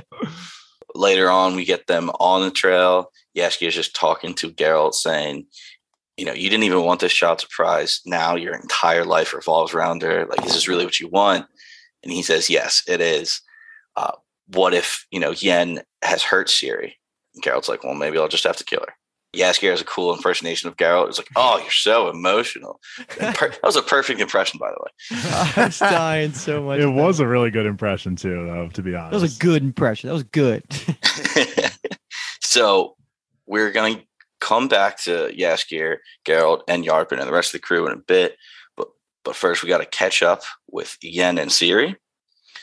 Um, so we see them just uh, teleporting out of the Temple of Melitele. I should say portaling, not teleporting. Um, and the, Ciri realizes this was the hut of the woman who took me in while I was on the run. You know, it was just before I met Geralt. These were nice people. Oh, maybe they fled and they ran away. Turns the corner. Nope, they're torched. Rience, you know, Yen puts together. Rience was here. He was on the trail. Ciri's ju- more of Ciri just saying, "Everywhere I go, people die." It's like, what the fuck? I want to really quickly just, I'm sorry, I want to go back just for one quick funny comment. Uh, when they're riding up before they get to the house, they're talking about like Yen's history with Geralt, and Ciri makes a comment, Oh, so you love him too? And she like pauses and like, I just love how Ciri is just so used to Geralt being a womanizer. It's just like every girl that she has met so far has had a thing for Geralt, and it's just not. Even Yennefer here, and she just makes this like funny comment, and I just love that. Doesn't that that happen Yeah. later? No, Yeah, it's like right that- before. No, that's about to It come up. happens is outside. it? Yeah. After. Yeah. So to get to that point, uh, Ciri starts freaking out. Oh my God, Nilfgaarder's after me. What if they have Geralt? Yen explains to her, if they do have Geralt, he'll keep him alive because he'll try to lure you there. They probably keep, keep him at the nearest outpost, which is in Cintra. Like, don't worry. Yen's just being a bitch. Um, but Ciri trusts her. So they leave and they grab these horses and they're running them. And Dave, this is where they have this conversation. You know, Dude, they are riding the shit out of these horses. I don't know if these are stunt actresses or not, but they were galloping like a motherfucker. And I even wrote, as I'm running my note, I said, these ladies are riding the shit out of these horses. And then Yen has the comment like, hey, maybe we should not ride so hard because they're going to get tired. And I was like, that's hilarious that she Yeah. said that as I was typing that out. That's them. I believe that's Freya Allan and Anya Chalotra. I'm pretty sure this is actually the opening scene of this episode too. I, I I'm like is them like waking up in the cabin or exiting the portal through the cabin because I just thought that the sound team crushed it with like when they decide to leave the cabin they're going to have this conversation the deathless mother's just like laugh comes in and it just sounds so freaking good and hits that like title sequence of like whatever symbol is going to represent the episode but they always kill it with the sound team in in The Witcher Oh, it's unbelievable. The soundtrack for season one won like a bunch of awards. Just oh really so I didn't good. know that Mhm. They basically learn how much Geralt means to both of them. Yen didn't realize how much Geralt was to Ciri. So he ends up saying he's the father I never had, even though he's a grump of the First Order. I just love that line. Yeah, it's Um, like I'm about to be the fucking mom you never had, I guess. and yeah, she's putting together like, oh shit, like you're basically his daughter. I just stole his daughter. What the fuck am I doing? And as Luke was saying, the Deathless Mother is in her head the whole time. Like you're so close, you're about to get your chaos back. They come to this bridge. Bridge is out, and I think I want to say this is the Yaruga. Let's see. Do they cross the Yaruga? I think they do. And That totally sounds like a uh, a fantasy river. it's It it's- totally is, and it's like enormous, the too. Mississippi. Yeah. it just goes all the way down the continent. Mm-hmm. Um, and the reason I say that is because when Geralt portaled in to Istredd, Istredd was on a map trying to find uh, a nice route for the elves to get to Cintra, and he was like, "We can't do do the Yaruga because it's been overflowing and it's like destroyed a bunch of shit." That's why I think the bridge is out. All right, eagle ears. Not confirmed. just putting that together. Um, so Trish or not Trish, Jesus Christ, Yen was like, all right, let's see what we can do. Uh, she would be pissed if I was Geralt and I called her Trish by accident. Oh my she would God. backhand me across the room. Yeah, you ain't marrying or banging her in our BKM, that's for sure. so she gives her a lesson. I guess this is lesson number two. Lesson number one was the orboculum, end of last episode. She's like, all right, lesson number two. Um, basically, just focus on what you want and make it real. Like you can do this. I believe in you. Um, Ciri's bleeding from the eyes as as she's pulling the the wood up and, and the boards together. Uh, she's so close. Yen's telling her to stop because she's gonna freaking pop a blood vessel. She already did, but I was gonna say she definitely did.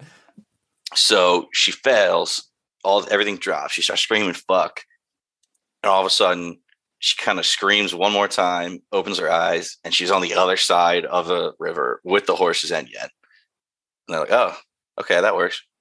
That's straight up teleporting. That's not portaling. That's teleporting. Yes, that's actually a unique distinction. I love just the mother side of Yennefer in this relationship here because every thought series had every time she's used magic is like, what am I going to destroy next? Who am I going to hurt next? And Yen just keeps harping on the fact. She just keeps saying, you know, remember where you come from. Remember, this is like going to be everything for you. Just, I want you to just learn to enjoy the power, even though right now it's frustrating that you're not grasping it, but how she just keeps reinforcing her and just making just making it seem like you're not just destruction. So I really love that side of Yen. You have power like this, never apologize. Exactly. I love The that co- line. That was a great line. the complete opposite of how Triss treats her. I mean, Mhm, exactly. be more different. So I'm sure it's a little comforting. That's why I, I even love- wrote here like, "Aw, like Yen teaching Ciri how to use chaos is really nice," and then it was just, "Oh, oh no." Her eyes are bleeding. Her eyes are, her eyes are literally leaking blood, and they're just having a conversation. I was like, "This went so south."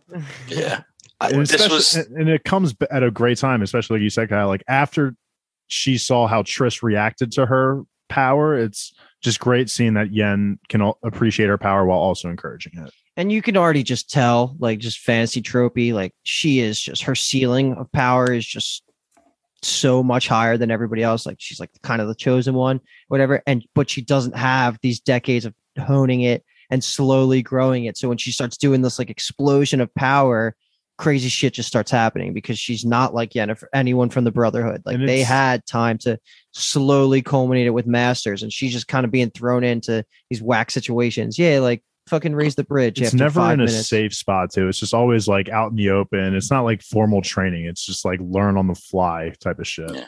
It's like learning math, like just learning addition.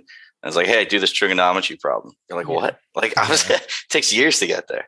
That was such an engineer analogy. it really was. It really was. Your engineer is showing. so we, Yen is holding Ciri's face. Uh, and this is kind of like her motherly bonding moment. I think this is the beginning of her realizing, oh, you are like a daughter to Geralt. Maybe I could like see you being a daughter to me as well.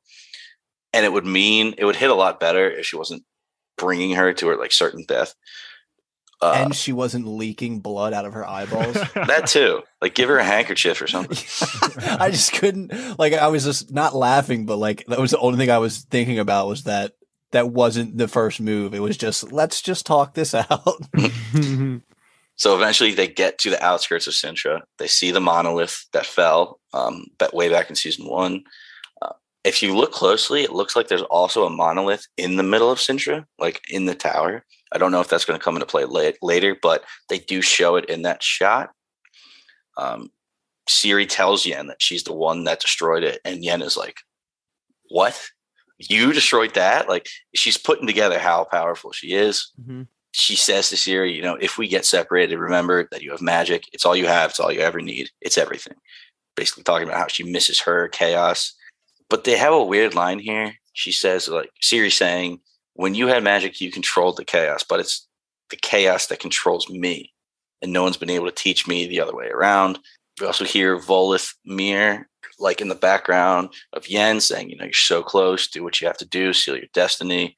Um, she looks thrown off and Yen kind of touches her.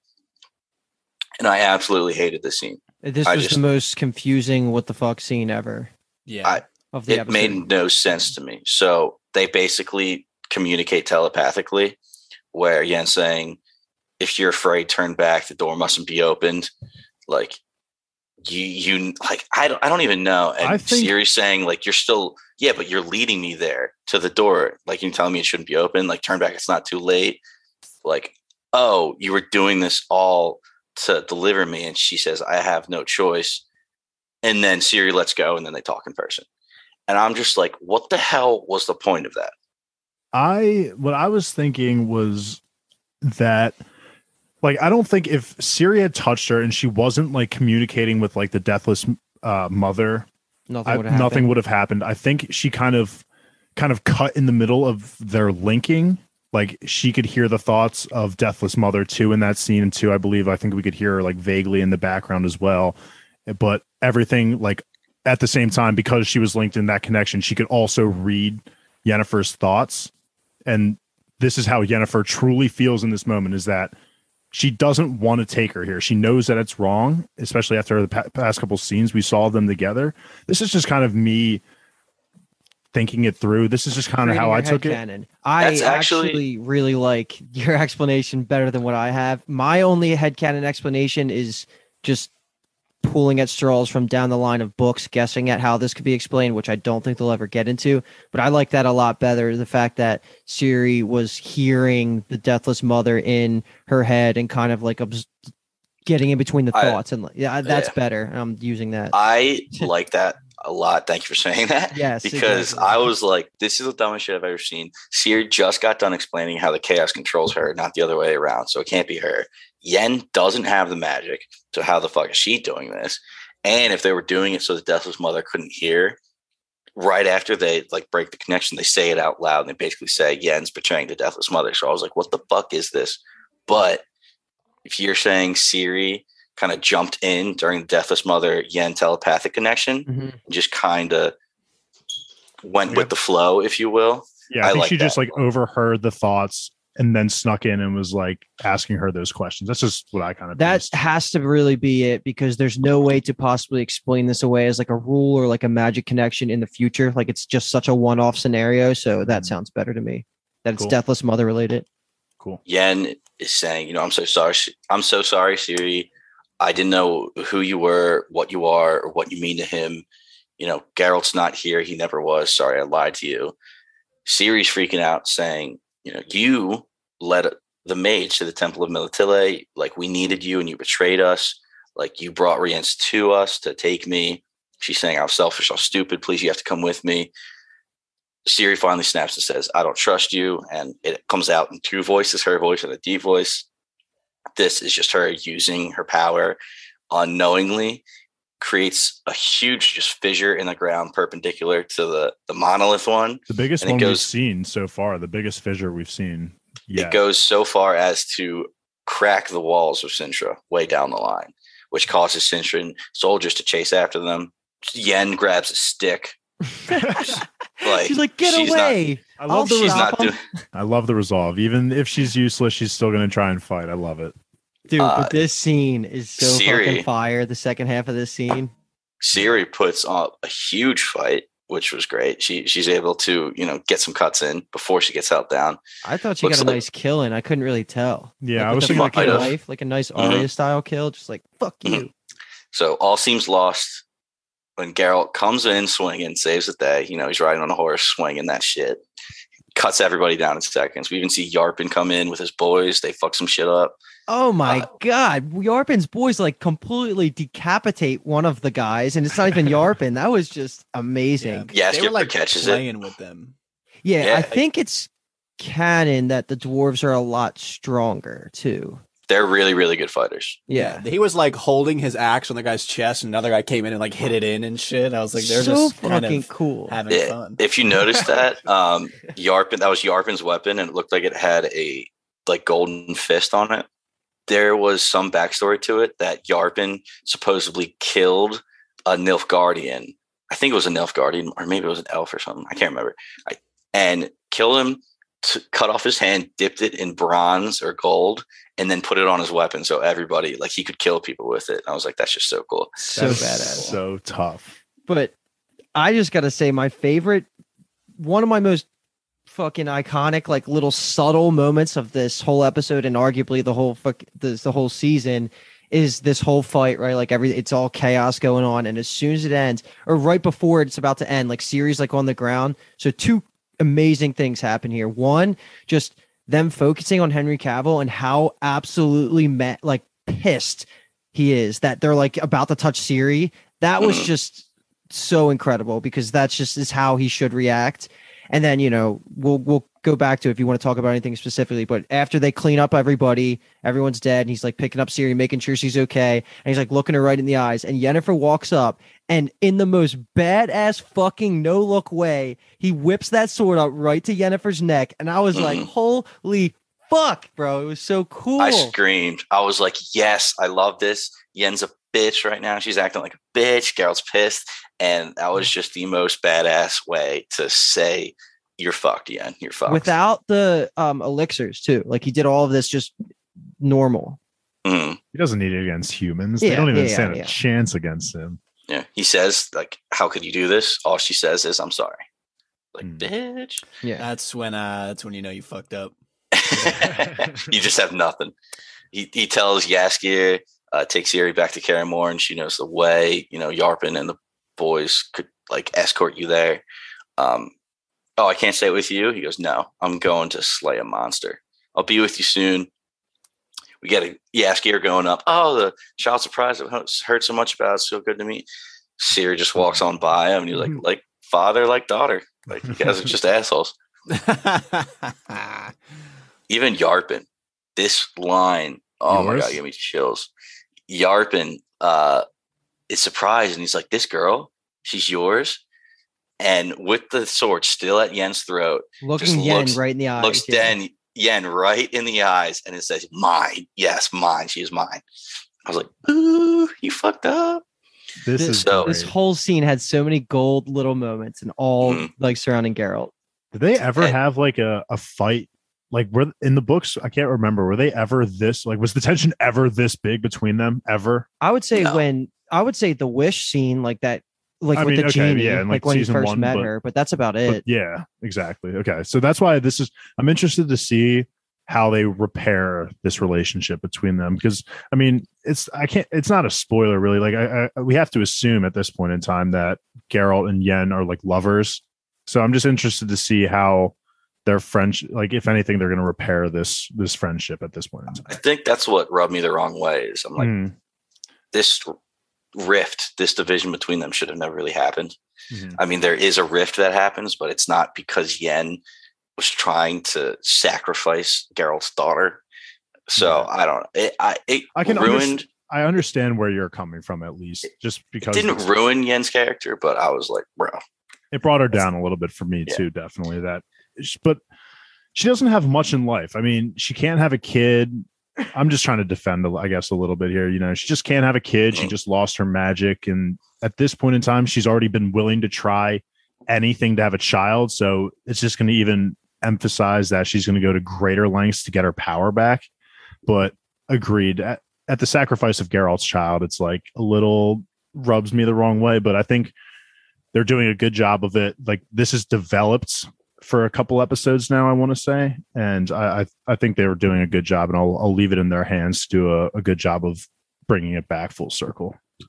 So to, to finish this episode, we, we get Yen saying, you know, hut hut. They teleport to the the forest of the Deathless Mother. Um, as Yen is saying the uh, incantation, we kind of see it's a dual scene where we see Francesca having a dream that like somebody's coming for her baby, some dude in a cloak and a dagger. She actually wakes up to Filavandrel holding the bleeding baby, and she just loses it.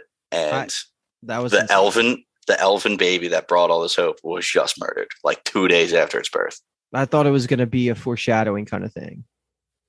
um, the deathless mother as this is going on is feeding off of francesca's pain and she actually gets so much power that she is able to burn through the hut her enclosure her uh, host if you will um, and is able to free herself and ends up going to find siri the last thing we get is Ciri going on the trail to Kaer Morhen, and it's almost like ashes, a cloud of ashes coming up and just kind of just goes right into Ciri somehow, and you see her eyes change color, and then we see her, we hear the Death's Mother laugh, and the credits roll. I was like, next episode, right away, next episode. Yes.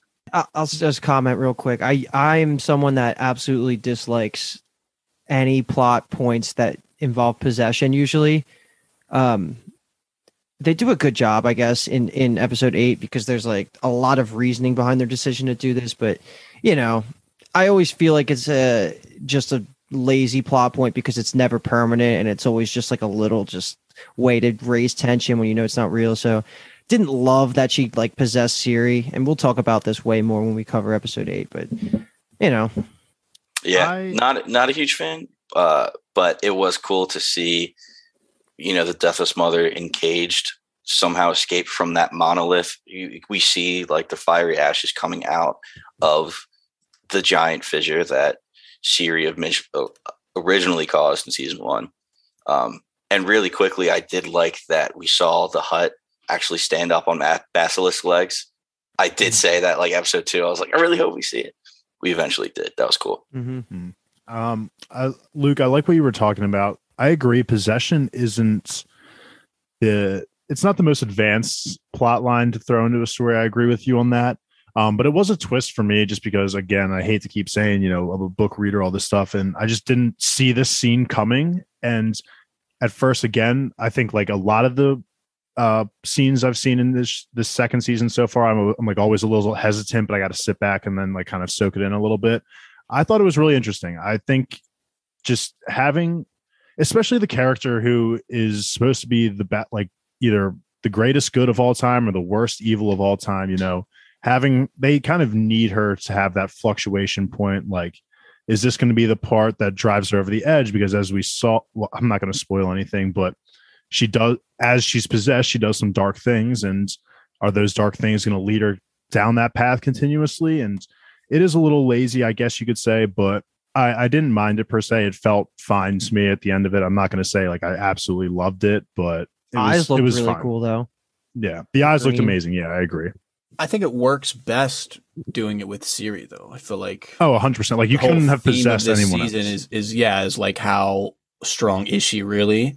And kind of you're left at the end of this episode of like okay she's now possessed by this demon that's this demon that's been kind of pulling the strings throughout this entire season.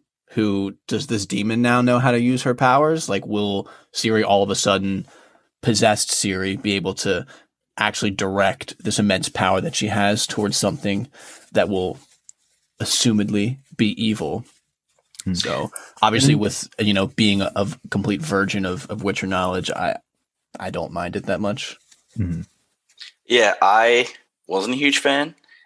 Without going too much in the finale, it ends up being, you know, it's not the worst possession in the world. Yeah. Um, uh, we'll cover that way more, but that's pretty much it for this episode. The only thing I wanted to touch on, and this was a bit of a, a gripe I had, and this was the only instance, though, in the series, really, that they've kind of shown this. Sear this- freeze? Shut up. Boo. So traveling has never really been an issue because of portals, but this episode it makes no sense, and uh, you're gonna you're gonna have to follow along on my sweatshirt here. Okay, so this is the continent, right? So at the end of last sexy episode, continent. That's a Yeah, big, wide, strong continent. so at the end of last episode, Geralt, Ciri, and Yen all together. Geralt, uh, we'll, we'll do Yen first.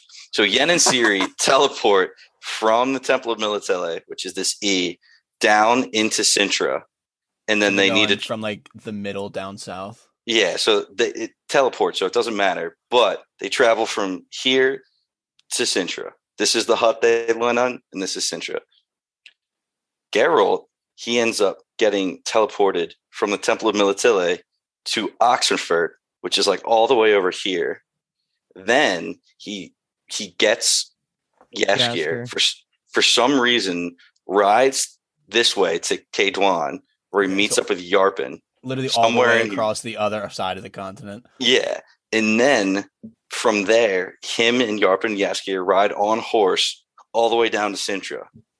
And they just get there in time to save Yen and Ciri as they're basically about to get destroyed by these soldiers. Yeah. So the only thing is Yen and Ciri traveled this distance. Yeralt traveled this Geralt. distance. Geralt.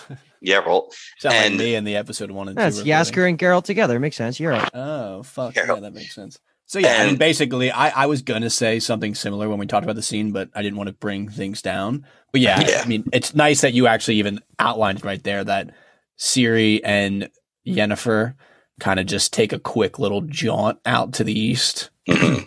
for like what, a, maybe a quarter of the width of the map, while Geralt is going. He's going what All around. northeast. Now he's going northwest. He's all the way on the other side, and now he comes all the way back down. I just thought it was funny that like Ciri makes the crack, and then they're like, "Oh my god, the soldiers found out," and then it's like, "Oh my god, they're here." And I was like, "How did they Yeah. get there that fucking fast? They didn't have time to run ten feet from where they were to their horses." And Yeah. then yeah, Geralt conveniently comes, but I don't know. I mean, Yeah, I mean, I'm not defending it.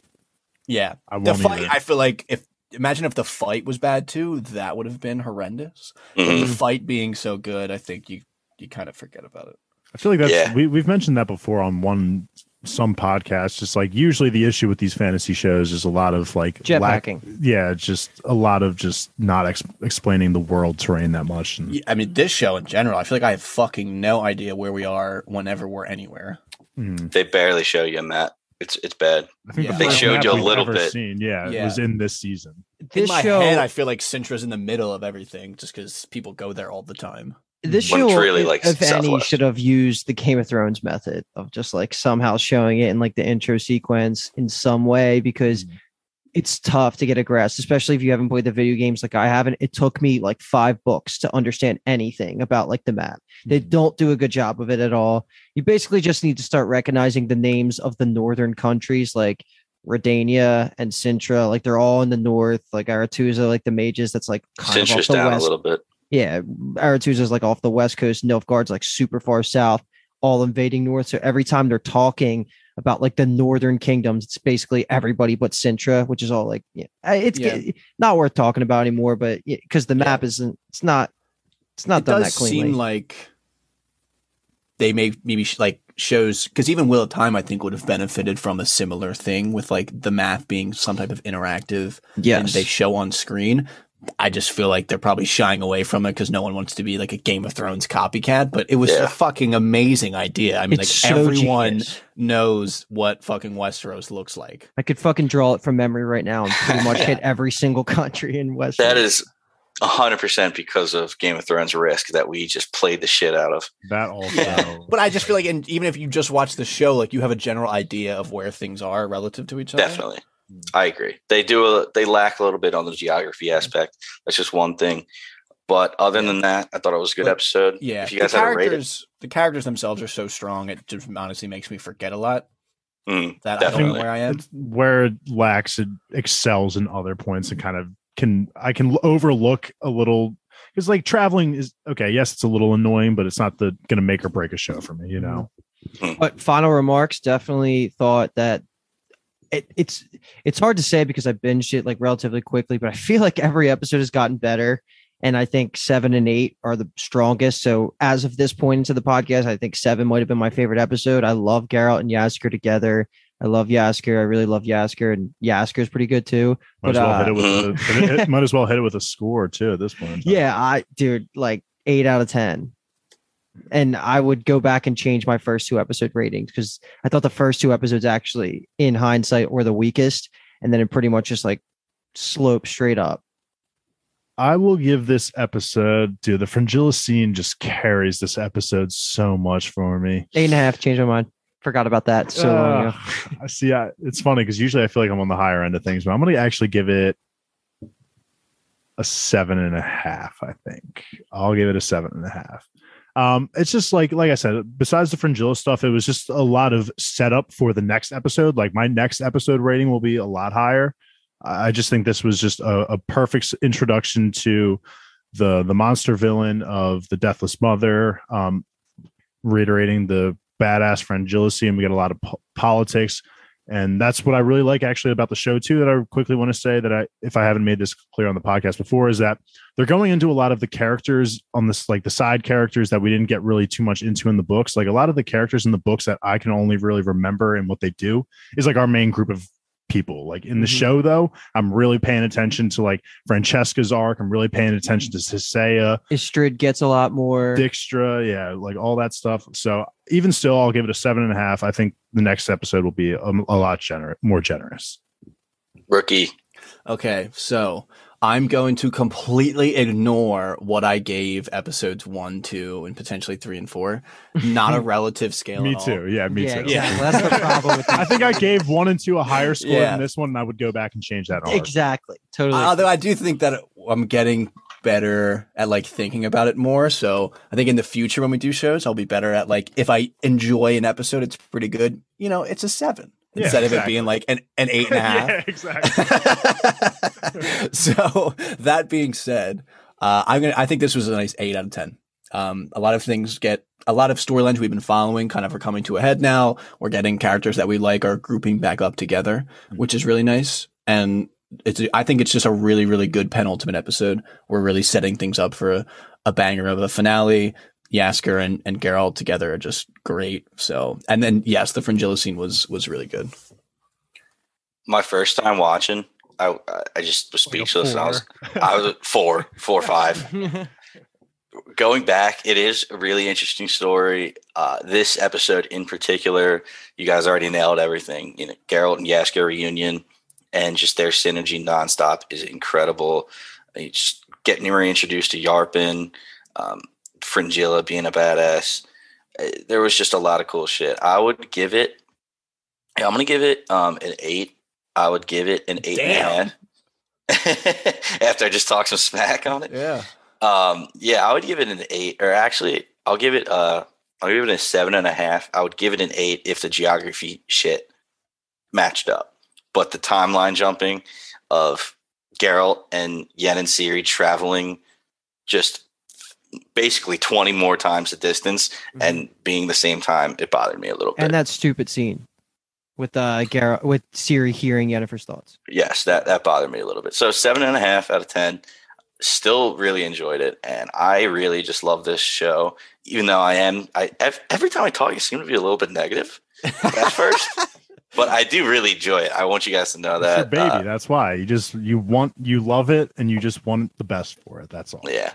But that's going to do it for episode seven. Uh, if you like what you heard, our podcast also covers Wheel of Time, Dexter, Midnight Mass, Rick and Morty, a lot of different shows, but really good shows. If you want to toss a coin to your Binge Town, I'm already tired of saying that. We have a Patreon up where you can become a Binge Town homie. Follow us on Instagram and Twitter and hit subscribe to us wherever you get your podcasts. Or the easiest way to do all of that is to check us out at our website, bingetowntv.com. Like Kyle was saying, go birds. We are so excited to cover The Witcher. Thank you so much for listening to us and have a good day. You're listening to the Geekscape Network.